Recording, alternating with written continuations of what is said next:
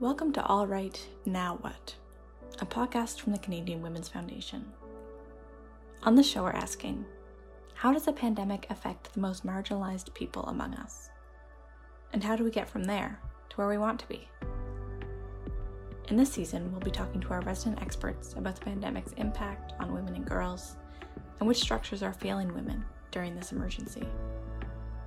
Then we'll be looking forward to uncover how we can use this challenging time not to go back to normal, but instead to invest in a new normal where gender equality is our reality. I'm your host, Kate Hawkins.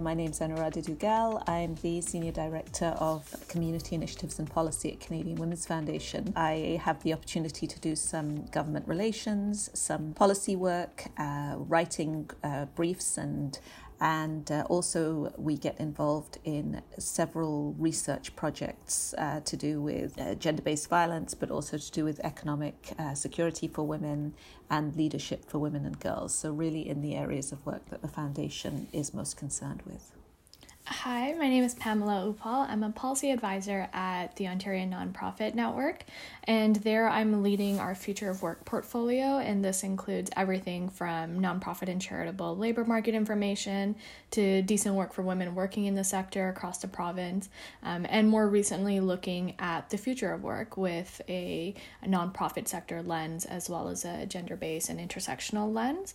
Um, and more broadly, I'm leading a GBA plus or gender based analysis analysis and intersectionality work across ONN's policy files. Both busy people. Uh, so, this episode, as you both know, we're talking about the women's sector and what we want our post pandemic world to look like more broadly, which is something you've both been uh, super involved with through working on this report, the Resetting Normal report. So, to begin, uh, what is the Resetting Normal report? Can you give me kind of a quick uh, summary there? So it's actually uh, it's a series of reports. So the first one is about a thriving funding a thriving uh, women's sector. Uh, equally, we will be doing reports on economic prosperity for women and the and the care sector and uh, another report on the effects of gender based violence on women, and possibly a fourth report on leadership um, for women or the leadership of women during the COVID pandemic in particular, because we think there's a, some interesting models that have emerged. Yeah, I mean, I think I'll just add on to that. Um, what stood out for me about this particular report, as it was the first one in the series, is that it sets the stage for talking about gender equity during the pandemic. Uh, we know that a lot of inequities have been brought or rather laid bare because of the pandemic. And um, this report was a nice way to sort of set that stage to talk about that, um, and particularly looking at how that stage or what's been sort of revealed through the pandemic is really complicated um, when it comes to thinking about. Uh, women's economic security, women gender equality, um, and the women's sector. What do we mean when we say the women's sector? and sort of what purpose um, these organizations serve? What kind of work are they engaged with? The women's sector is part of the broader nonprofit and charitable sector in Canada. Um, and we've done a lot of work over the past couple of years looking at how the sector, not just a nonprofit sector, but particularly women's sector as well, has been historically and traditionally feminized. Um, so what by, what I mean by that is that gender has always played a significant role in not just the way in which the labor market in the sector functions, um, but how work in the sector is valued and and waged, how the issues that are taken up by the sector are sort of valued in broader public discourse, how how we receive funding in the sector, um, and all of that. So, one of the big pieces we did was some research around 2018 on women's work experiences in the sector. Um, and we found that feminization included a lot of factors. Um, so yes, 80% of the workforce is women majority. Um, much of the work that's done in the nonprofit sector and in the women's sector is considered care work, which has been traditionally and historically considered women's work, particularly that of racialized immigrant, indigenous women, undocumented women, migrant women, um, and another piece around that is that a lot of the people accessing and relying on services provided by the sector and, and the women's sector are women and children. So the women's sector sounds like is doing a lot of really crucial and often sort of interrelated work. What can you tell me about the state of the sector before the pandemic? Well, it was um, it wasn't great. It's a traditionally seriously underfunded, even in comparison to a charitable sector that is already struggling for funds. Many philanthropists, whether they're individuals or, or corporations, focus their their work on institutions such as hospitals and universities, work by and for women, and especially work with a feminist lens, is very often at the bottom of that list what you sort of highlighted is very similar to what we found in our decent work for women research in the sector in 2018 we took out um, data particularly from women working in women's organizations. Um, we found that they were more likely to report that their issues were not taken as seriously by funders um, that they had lower wages in comparison to even the nonprofit sector in general, um, and that they actually experience more of a glass ceiling um, for positions outside of the outside of the sector if they wanted to transition to um, work in other subsectors or in other sectors. Um, and so I think the piece around you know when you look at it from a broader like the nonprofit and charitable sector has been underfunded but when you particularly look at, at the women's sector it's been um, as anu was saying sort of at the bottom of the hierarchy or however you want to explain it. Um, so a lot of the issues facing the sector are that much more compounded for women's organizations. So all of those pre-existing challenges then, and now we're in the middle of all this, this pandemic moment. So what are some of the, the new challenges that are arising out of this time for women and the women's sector that supports them? So, as soon as the pandemic started, we did a flash survey across the province um, to get a sense of uh, what was going on with nonprofits and charities. And I pulled out the data for organizations that were serving women and girls and 2, 2S LGBTQI plus communities. Um, and 75% of those organizations reported that they were, you know, right off the bat experiencing or anticipated experiencing reduced revenue from fundraising. So that's everything from canceled event donations. And that was actually higher than the rest of the sector. So the rest of the sector had report about 74% had reported that, and women's organizations um, and those serving the 2SL community was 78%. Automatically, you can see sort of this need to stabilize the sector when you have a precarious system in place or underfunding of a sector uh, when a pandemic or a crisis arises and actually demand is increasing, as I'm sure Anu will talk about, that precarious system is more likely to collapse. Mm-hmm. And that's uh, that's a really important point about the increase in demand. So for services that are uh, dealing with gender-based violence, we know that uh, more or less from coast to coast to coast, there are increases reported from helplines or from shelters of twenty to thirty percent uh, in the cases of people looking for help to deal with uh, gender based violence. What's worse is that the cases of the shutdown or the lockdown are actually perfect conditions for uh, abusive partners who want to use power and control to uh, make sure that uh, their partners uh, only go certain places, only do certain things, only behave in certain ways, only contact certain people. And suddenly, in this lockdown situation, you have almost perfect uh, scenario for those uh, abusive partners to be able to exert that control more and more tightly over um, over their partners. So it's a it's a bit of um, a double edged sword in that way. You've got very little access to external services, and then in addition, you've got these conditions that almost promote a certain level of psychological control over another person, which is is really difficult because actually shelters are open.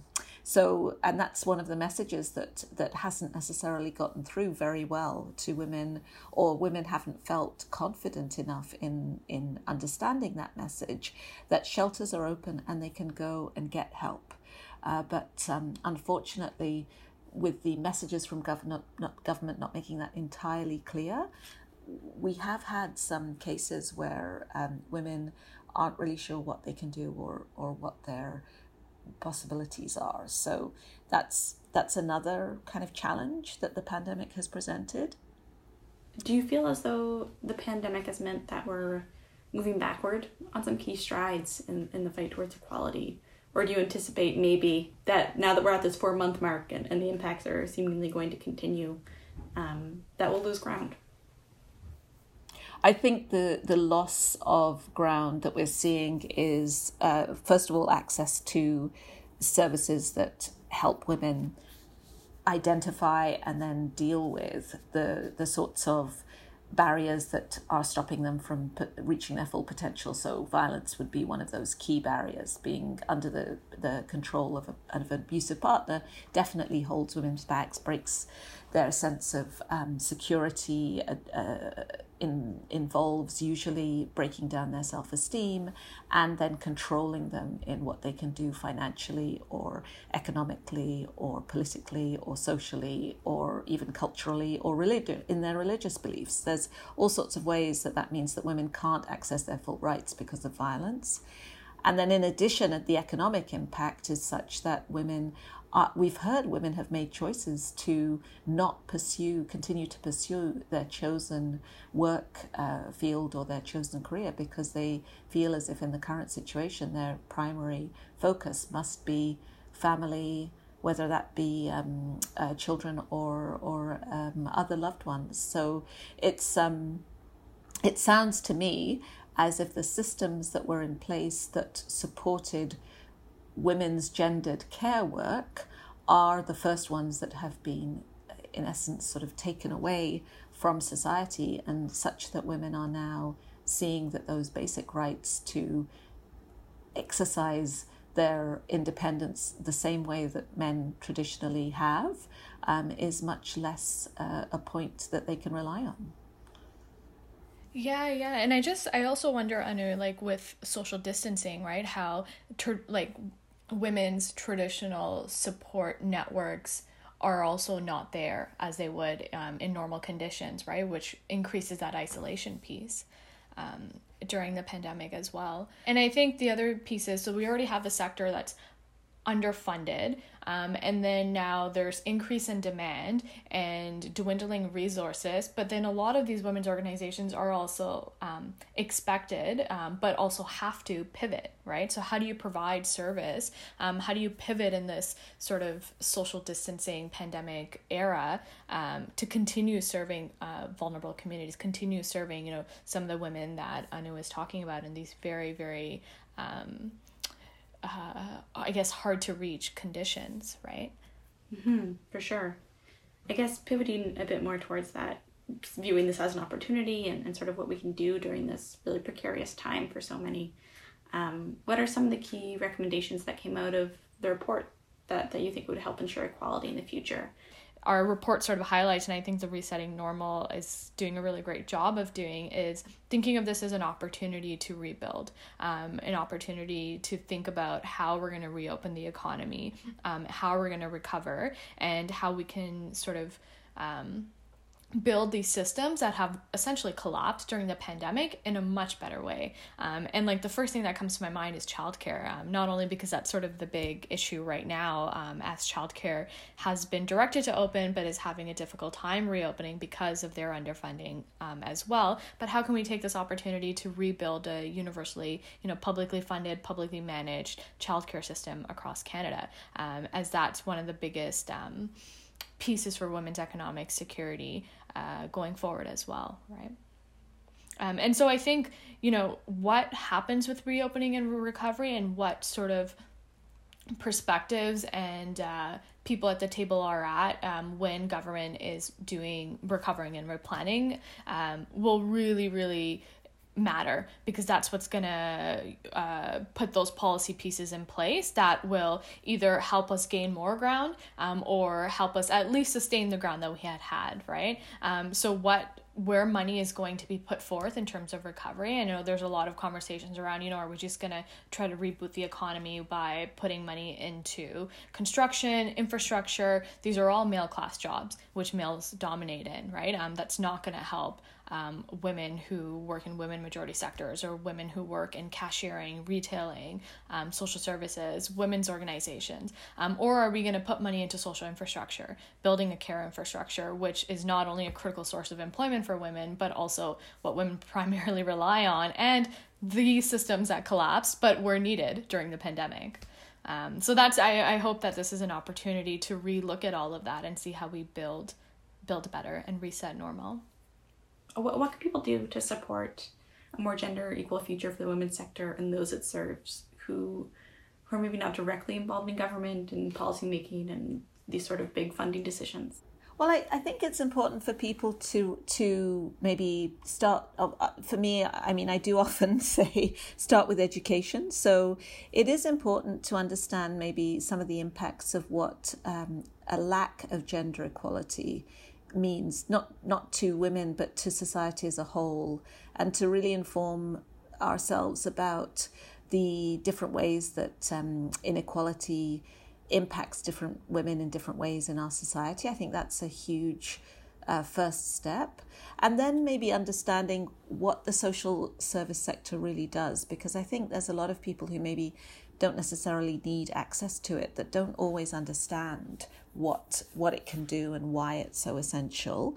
And and from there i think once you've once you've reached that point of understanding what those community organizations are doing then it becomes very obvious that they need funding and the work that you can do to fund and um, uh, support them yourself. Yeah and, and as i know you were talking i was thinking about you know um, how so many issues in public discourse um, or when we're ta- looking at political discourse, um, if people can just start thinking about the impact of those, particularly on women.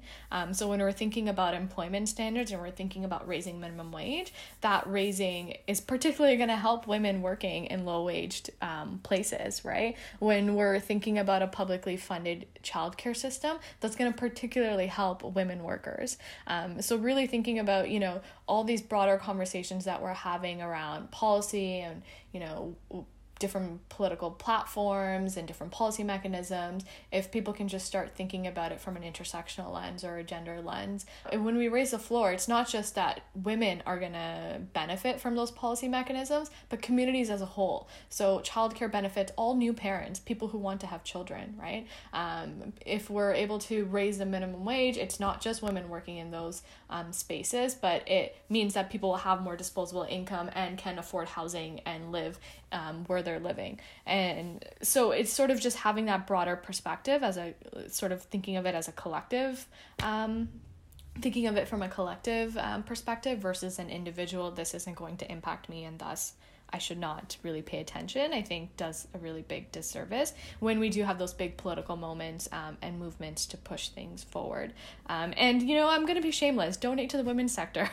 it's, um, you know, it's so important to support causes in that way. Um, and um, donating goes a long way. Just it, it helps us sustain ourselves, sustain our organizations, um, and do the work that we do in communities and like uh, sorry the sorry the last piece that i want to say is that um, rights aren't a pie. If someone is getting more uh, if you want to phrase it in that way doesn't mean that someone else is going to get less. Um, but rather you know if the most marginalized person in communities and societies is able to thrive or grasp onto services when they're in need that tells you how well that society and community is doing and i think how well it would do will do in the future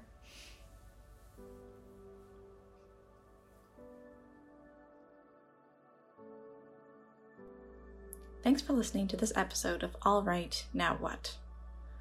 If you'd like to learn more about us, or if you'd like to make a donation to support our work, please go to CanadianWomen.org. Every dollar counts and will make a difference. Please share the show and follow us on Facebook and Instagram at Canadian Women's Foundation and on Twitter at CDNWomenFDN. If you have questions or comments about the show, we'd love your feedback and can be reached at engagement at canadianwomen.org. Until next time.